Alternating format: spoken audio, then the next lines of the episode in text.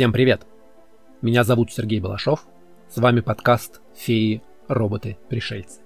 Сегодня мы поговорим о тех сигналах, которые человечество целенаправленно отправляет к другим звездам, надеясь получить ответ от братьев по разуму.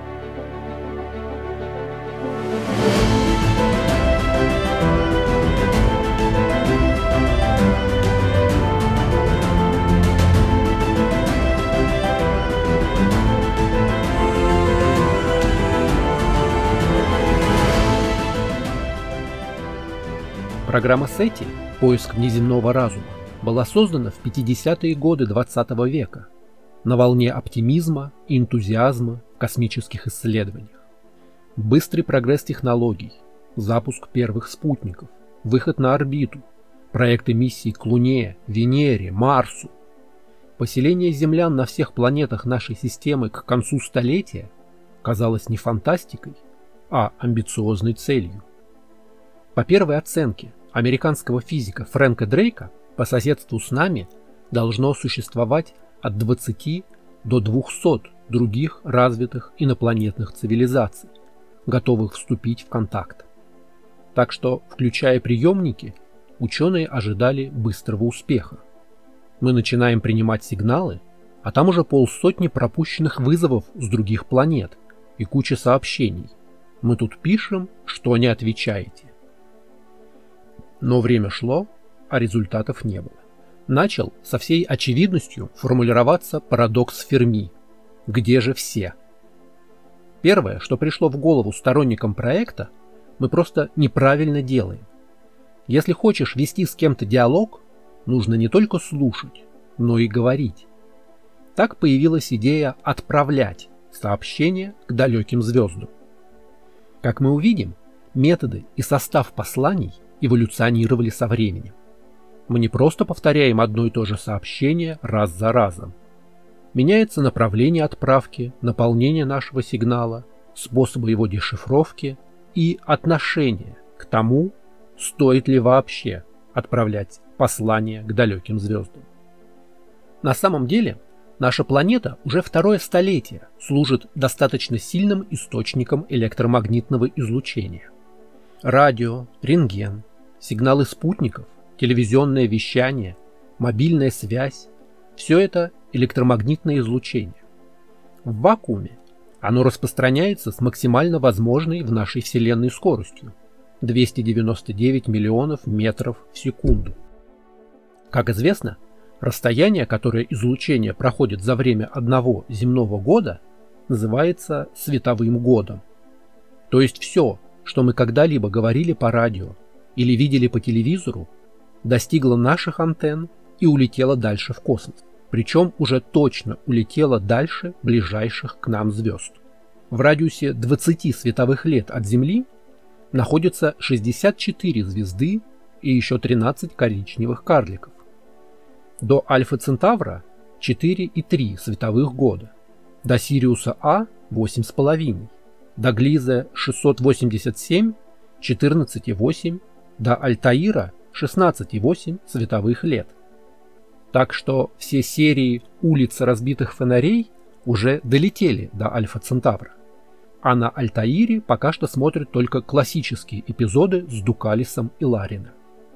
Если инопланетяне вдруг смотрят «Анатомию Грей», и им не понравится поворот новых сезонов, впрочем, это уже было в Футураме.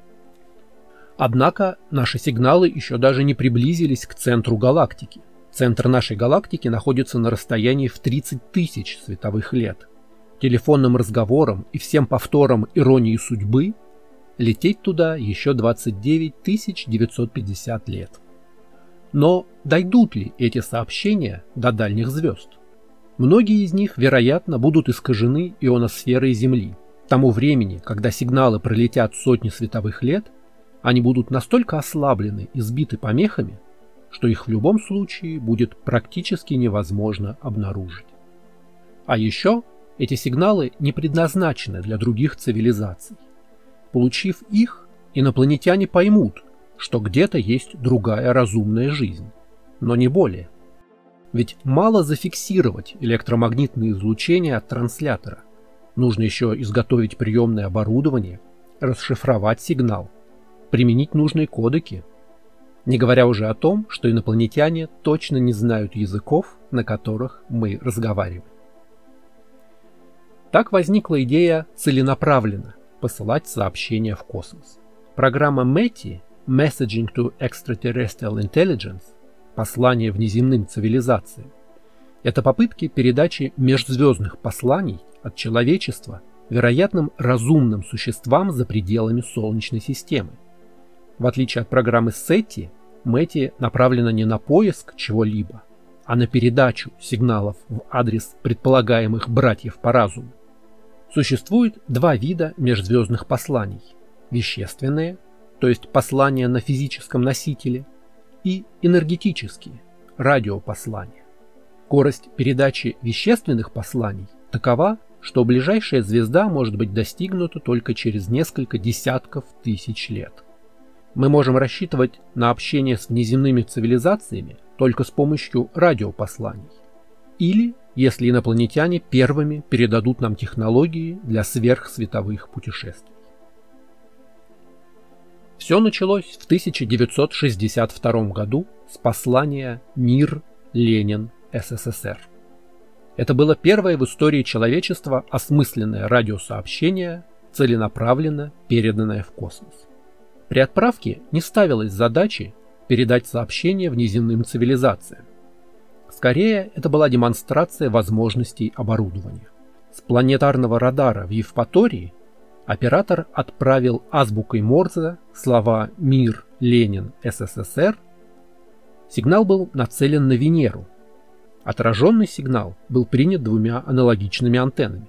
Но после этого сигнал ушел дальше и направляется в сторону звезды эйч ди тринадцать тринадцать тридцать шесть, находящейся в созвездии Весов. К настоящему времени он преодолел пятьдесят девять из восьми сотен световых лет, отделяющих эту звезду от Солнечной системы. В тысяча девятьсот семьдесят втором году были отправлены пластинки Пионера, первое вещественное послание в космос. Пионер десять и Пионер одиннадцать – это космические зонды НАСА для изучения газовых гигантов. Когда разрабатывали их траекторию, стало понятно, что они навсегда улетят из Солнечной системы. Тогда организаторы приняли решение отправить, пользуясь случаем, два письма к другим мирам. Были изготовлены две идентичные пластинки из анодированного алюминия и закреплены на внешней обшивке пионеров. Один из авторов послания, Карл Саган, знаменитый американский астроном, астрофизик и выдающийся популяризатор науки.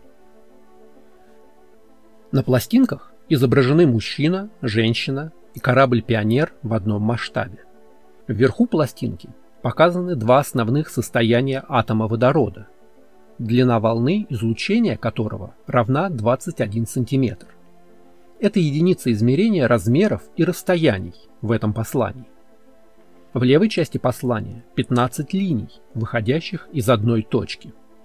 четырнадцать из этих линий отображают пропорциональное расстояние от Солнечной системы до четырех известных пульсаров и сопровождаются длинными двоичными числами, которые обозначают длину волны импульсов излучения этих пульсаров. пятнадцатая линия, идущая горизонтально вправо за изображение людей, обозначает расстояние от Солнца до центра галактики. Это карта, которая позволит определить, откуда был отправлен зонд «Пионер». Правда, если пластинка когда-нибудь будет найдена, то не все из этих пульсаров, вероятно, будут наблюдаемы с места находки. Но указание положения относительно четырнадцати пульсаров дает возможность определить координаты Солнечной системы даже в этом случае. Кстати, данные одного из пульсаров несколько ошибочны. Указаны только до третьего знака после запятой.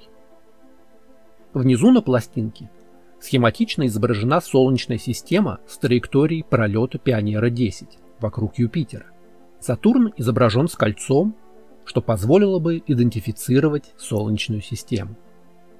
Большую часть послания занимает изображение землян, мужчины и женщины. Автор рисунка – жена Карла Сагана. Первоначально мужчина и женщина держались за руки. Карл Саган, однако, быстро понял, что инопланетяне воспримут это как рисунок одного живого существа. А еще в первой версии и мужчина, и женщина были изображены со всеми анатомическими подробностями. Гениталии были изображены как у мужчины, так и у женщины. Но руководство НАСА подвергло рисунок цензуре. Хотя все равно НАСА обвинили в трате денег налогоплательщиков на отправку непристойностей в космос. Уже после отправки возникла определенная критика послания. Оно было признано слишком сложным для расшифровки. Практически ни один из ученых, которым показывали это послание, не смог расшифровать его полностью. Послание слишком антропоцентричное. Стрелка, которая показывает траекторию корабля, абсолютно понятна для землян, но может оказаться трудностью для тех, кто найдет пластинку. Ведь стрела – это артефакт охотничьих сообществ. Общество с другим культурным наследием этот символ может просто не понять. С современной точки зрения послание можно обвинить в шовинизме. Мужчина поднимает руку, как будто показывает, кто здесь главный. Женщина стоит в модельной позе, выставив вперед одну ногу, что можно истолковать как навязанные гендерные стереотипы. А еще эти письма летят очень медленно. На момент последней передачи в две тысячи третьем году расстояние от Земли до Пионера десять составляло двенадцать миллиардов километров. Вроде бы много, но это всего одиннадцать световых часов. До Альфа Центавра, напомню, четыре световых года. Предполагается, что аппарат продолжит полет. Его скорость достаточна, чтобы покинуть Солнечную систему, а курс лежит в сторону звезды Альдебаран. Если с Пионером десять ничего не случится по пути, его путешествие до окрестностей этой звезды продлится более двух миллионов лет. Конечно, такие сроки нас не устраивают. В тысяча девятьсот семьдесят четвёртом году было подготовлено и отправлено самое известное сообщение, цель которого была связаться с инопланетной цивилизацией. Послание было передано американским радиотелескопом Аресибо в астрономической обсерватории в Пуэрто-Рико. Само сообщение было составлено легендарными учеными Фрэнком Дрейком и Карлом Саганом. В торжественной обстановке послание Аресибо отправили в направлении шарового звездного скопления М тринадцать, которое находится на расстоянии двадцати пяти тысяч световых лет в созвездии Геркулеса. К сообщению подошли более комплексно, чем к табличкам Пионера. Как правило, в статьях его изображают цветным, но это для удобства чтения. На самом деле все сообщение – это последовательность нулей и единиц. Сообщение содержит тысячу шестьсот семьдесят девять битов информации. Это число использовано намеренно. Это произведение двух простых чисел двадцать три и семьдесят три. Сообщение можно расположить в виде прямоугольника только двумя способами. Если отобразить его в виде сетки двадцать три на семьдесят три вертикально, оно показывает серию простых картинок. Плотность чисел непостоянна, и получается упорядоченная система. При неправильном расположении семьдесят три на двадцать три плотность чисел почти постоянна, система хаотична, получатели сообщения должны сделать вывод, что именно первый упорядоченный вариант содержит сообщение. Сверху вниз в послании Аресибо отражены числа от одного до десяти в двоичной системе. Эта часть является ключом к прочтению чисел в остальных частях послания. Далее следуют атомные числа, число протонов в ядре атома химических элементов. Это таблица пять на пять, столбцы которой, если читать их способом, описанным выше, дают атомные номера соответственно водорода, углерода, азота, кислорода и фосфора. Наибольшая часть сообщения описывает строительные блоки ДНК, Состав каждой из компонент нуклеотидов описывается указанием количества химических элементов, оговоренных во второй части послания. В четвертой части указано количество пар нуклеотидов в геноме человека и формула молекулы ДНК. Опоясывает его изображение с формой человеческой ДНК.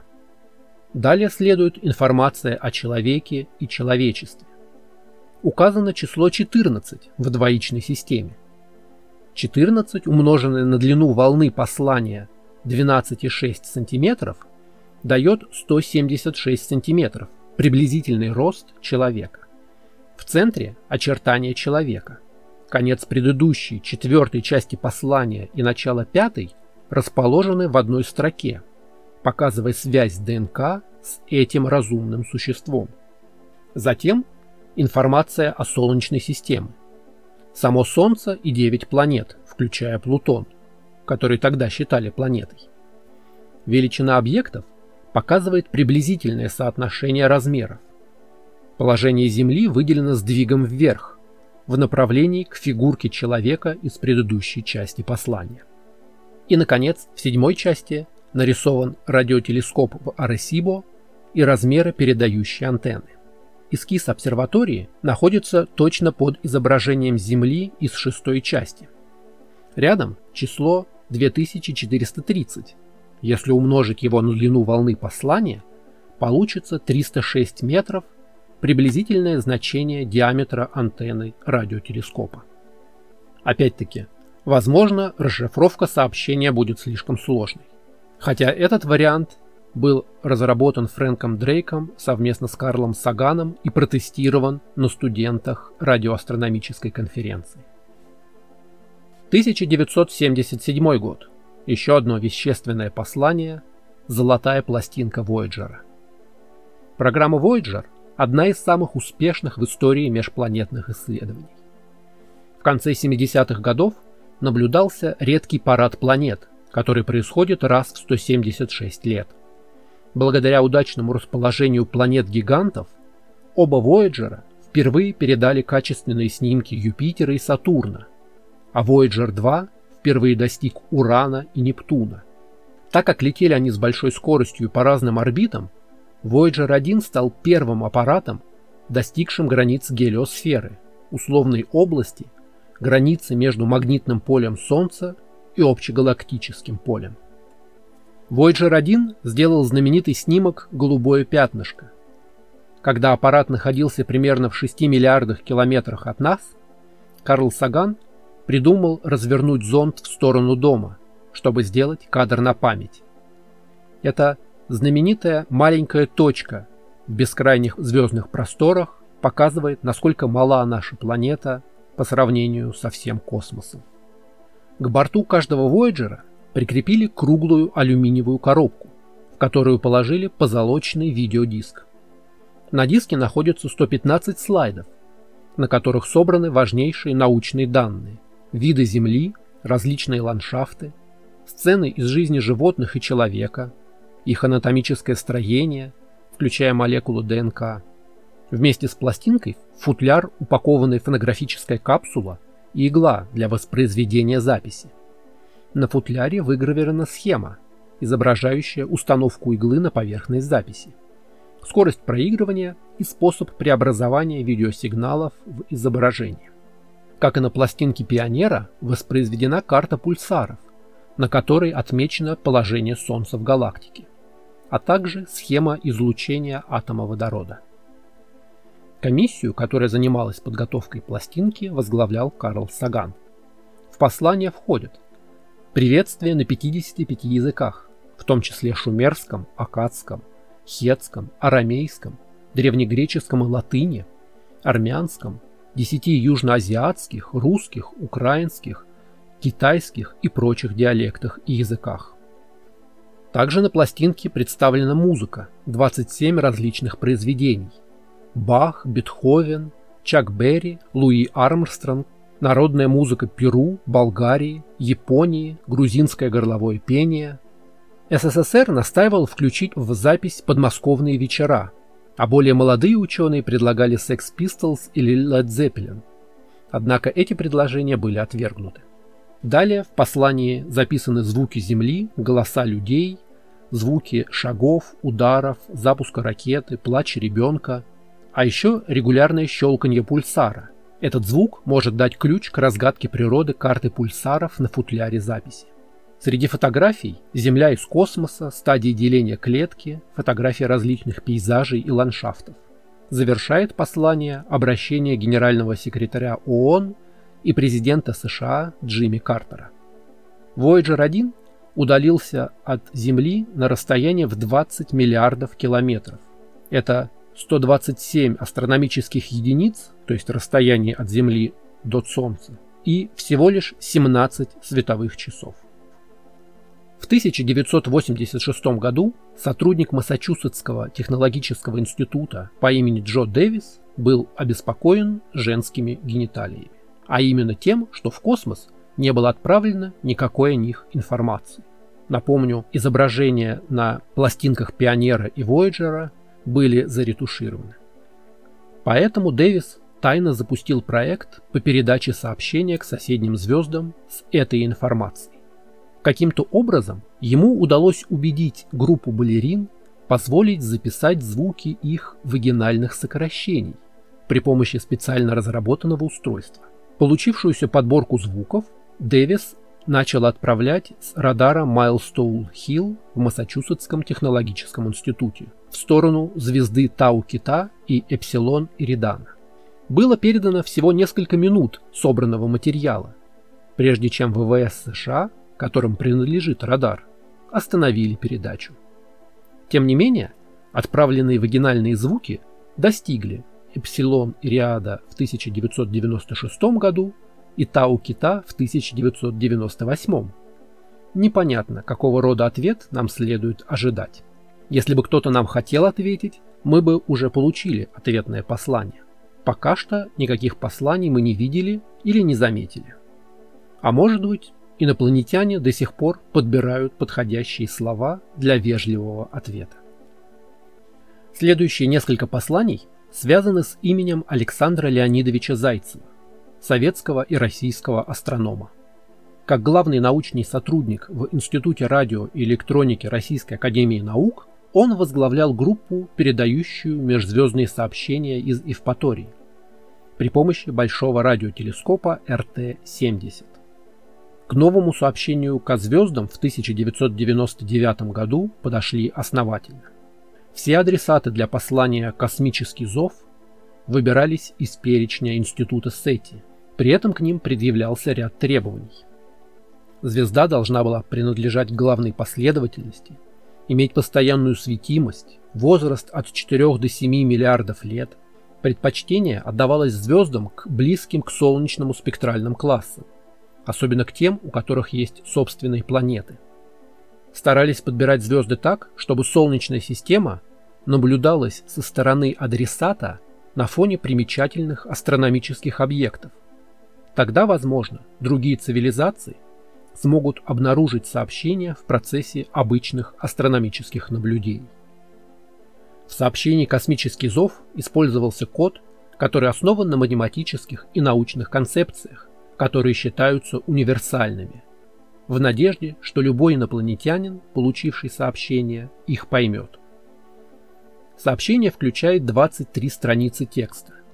Это шестнадцать тысяч сто двадцать девять двоичных символов, допускающих единственное разложение в матрицу сто двадцать семь на сто двадцать семь. Сперва идут несколько вводных страниц, необходимых для прочтения остального текста. Потом сведения о Земле, повтор послания Аресибо, затем короткие текстовые сообщения. «Космический зов» был отправлен сразу к нескольким звездам. В девяносто девятом году к шестнадцати Лебедя, пятнадцати Стрелы, Глизе семьсот семьдесят семь. В две тысячи третьем году «Космический зов» повторили к другим звездам в созвездиях Андромеды, Рака, Большой Медведицы и Кассиопеи. Сообщение все еще в пути. Оно доберется до каких-то звезд в середине нашего века, до каких-то шестидесятые-семидесятые годы. Также Александр Зайцев выступил инициатором проекта, в ходе которого группа российских подростков отправила свое сообщение в космос. В две тысячи первом году он использовал тот же передатчик в Евпатории, но послание было основано на других принципах. Первая секция представляла собой радиосигнал с медленной перестройкой длины волны. Этот сигнал был передан для того, чтобы помочь инопланетянам обнаружить детское послание и заметить эффект распространения радиоволн в межзвездной среде. Секция вторая содержит аналоговую информацию, музыкальные мелодии, выполненные на терминвоксе, необычном электронном музыкальном инструменте. Семь музыкальных композиций включают Бетховена, Вивальди и Калинку-малинку. В третьей секции бинарная информация, приветствия на русском и английском языках и глоссарий. Этот раздел был составлен подростками из разных частей России.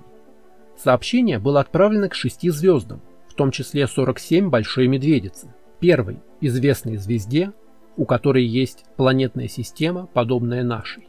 Обитатели этих планет смогут послушать концерт в две тысячи сорок седьмом году.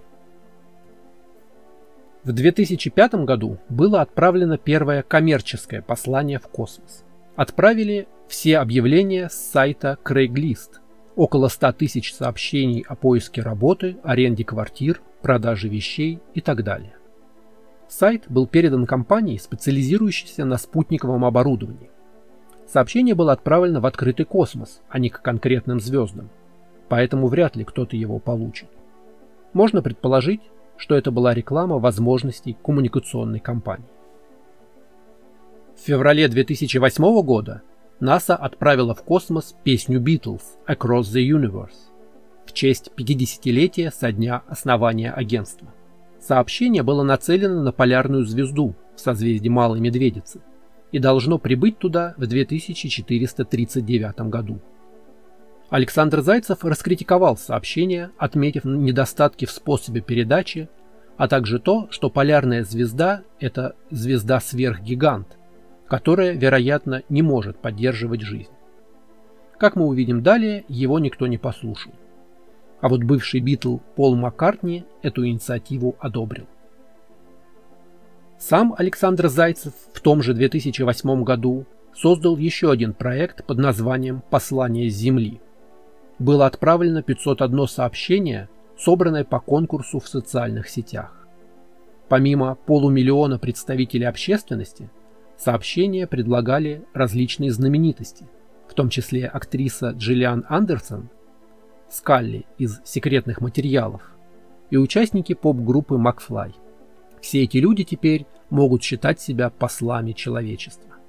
Вся капсула с сообщением была передана с помощью радиоастрономического телескопа эр тэ семьдесят к планете вокруг звезды Глиза пятьсот восемьдесят один, которая настолько похожа на Землю, что на ее поверхности может быть жидкая вода. Сообщение должно прийти в две тысячи двадцать восьмом году. две тысячи восьмой год вообще был насыщенным для всех, кто нас слушает за пределами Земли. В июне радары за полярным кругом шесть часов транслировали в космос рекламу чипсов Doritos. Производитель заплатил исследовательскому институту Европейского космического агентства нераскрытую сумму. Целью этого сообщения в очередной раз была выбрана звезда сорок семь Большой Медведицы. Позже, в том же году, во втором акте рассылки спама по галактике, научно-фантастический фильм «День, когда Земля остановилась» был направлен в сторону Альфа Центавра. В августе две тысячи девятого года журнал «Космос» собрал сообщения доброй воли от представителей общественности, выбрал лучшие из них для включения в сообщение под названием «Привет с Земли». Оно было отправлено из Канберского комплекса астрономической связи в Австралии на планету Глиза пятьсот восемьдесят один д, которая является одной из самых влажных и легких известных экзопланет.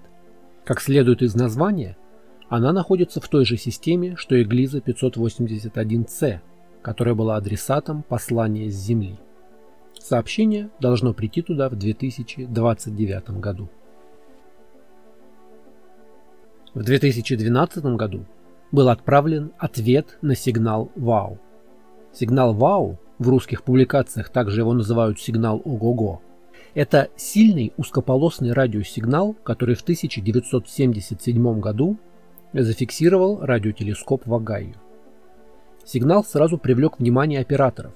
Один из ученых обвел сигнал карандашом и записал на полях «Ого». Отсюда и название. Сигнал был разовым. Ничего похожего зафиксировать больше не удалось. Как-то осмысленно расшифровать короткий всплеск тоже.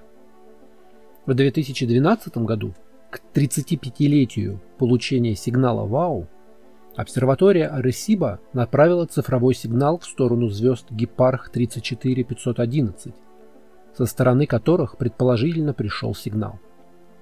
Передача состояла из десяти тысяч сообщений в Твиттере, собранных для этой цели каналом National Geographic. Звезды, к которым отправлены сообщения, находятся на расстоянии примерно от пятидесяти до ста пятидесяти световых лет от нас. Интересно, допустимо ли по космическому этикету тянуть тридцать пять лет с ответом на сообщение? В две тысячи пятнадцатом году группа ученых на съезде Американской ассоциации развития науки обсудили возможность передачи сообщения потенциальным разумным инопланетянам в космосе. Одним из результатов обсуждения стало заявление о том, что прежде чем отправлять новые сообщения, следует провести всемирную научную, политическую и гуманитарную дискуссию. Что интересно, из участников конференции Илон Маск подписал это предложение, а Фрэнк Дрейк нет. Но всем советам вопреки уже в следующем году было отправлено новое сообщение в космос. Оно состояло из трёх тысяч семисот пятидесяти пяти ответов со всего мира на вопрос, как наше взаимодействие с окружающей средой будет формировать будущее. Это межзвездное послание было передано станции Европейского космического агентства в очередной раз в сторону Полярной звезды. Можно заметить, что в последние годы к вопросу подходят все менее серьезно. В космос шлют сообщения из соцсетей, фотографии и послания. Целью выбирают известные звезды, такие как полярная, а не перспективные с точки зрения существования другой жизни. Может быть, дело в том, что сменилась эпоха. Отошли от дел те, кто создавал это направление в семидесятые годы прошлого века. Может быть, угас энтузиазм, так как мы до сих пор не получили ответов. А можно истолковать и наоборот. Все человечество хочет принять участие в межзвездном разговоре, а не только избранные ученые возле дорогущих телескопов. Прямо сейчас, в две тысячи двадцать втором году, разрабатывается очередное научное послание в космос. Как обычно, ученые ответственно подошли к вопросу выбора адресата и содержанию послания. Сообщение разрабатывает международная команда во главе с Джонатаном Дзяном из НАСА. Отправить планируется не к конкретной звезде, а к центральной части Млечного Пути. Эта область густонаселенная звездами и потенциально обитаемыми планетами. Это будет визуальное послание в двоичном коде, с сигналами разной частоты. Скорее всего, его поймут любые мыслящие существа. В каждой строке послания есть заголовок, в котором указывается длина строки. Это повышает устойчивость послания к потере части сигнала. Сообщение решили не перегружать подробностями, а описать общие знания о нашей планете. Были учтены наработки космического зова тысяча девятьсот девяносто девятого года. Специально разработаны символы для чисел, такие, чтобы не перепутать числа даже при потере части сообщения. В конце будут математические операции и простейшие уравнения. Как и в послании Пионера, мерой длиной и времени служит атом водорода. Также в сообщении содержится молекула ДНК, сведения о составе атмосферы и океанов, карта земной поверхности, изображение Солнечной системы и землян. Все та же картинка с двумя обнаженными людьми. Завершает сообщение предложение «Ответить». Две антенны, соединенные электромагнитной волной. Пока непонятно, откуда будет отправлено это сообщение. Радар в Аресибо сломался, маяк в Крыму не работает. Потенциально это будет станция где-то в Китае. В новом тысячелетии к сигналам в космос, похоже, перестали относиться серьезно. Большинство современных посланий – это медийное событие, повод написать в соцсетях и собрать средства по подписке. Может быть, мало кто верит в серьезность или в успех новых посланий. Но это не означает, что инопланетян точно не существует. Космос огромный, возможных решений парадокса Ферми очень много. Меж тем, противники межзвездных сообщений критикуют как методы, так и цели этих проектов. Мы как будто стоим на берегу моря и колотим палкой по воде. Надеемся, что нас услышат люди на другом берегу. Могут на самом деле услышать и как-то передать нам ответ. А может быть, в это время стаи разумных дельфинов плавают рядом и недоумевают, что это за звуки с поверхности. А вдруг мы начнем колотить палкой так сильно, что из глубин моря выползет неведомый кракен и сожрет нас, не вступая в контакт. В соответствии с концепцией темного леса, всевозможные цивилизации в космосе представляются потенциальными врагами. Инопланетяне только и ждут, чтобы прилететь, захватить нашу воду, уран, платину и женщин. А мы нарочно идем ночью по криминальному району и громко кричим «Мы здесь!». Защитники программы сети доказывают, что бояться нам нечего. Любая развитая цивилизация уже знает о нашем существовании. Электромагнитное излучение, следы кислорода в атмосфере, летающие на орбитах спутники – все это выдает нас с головой.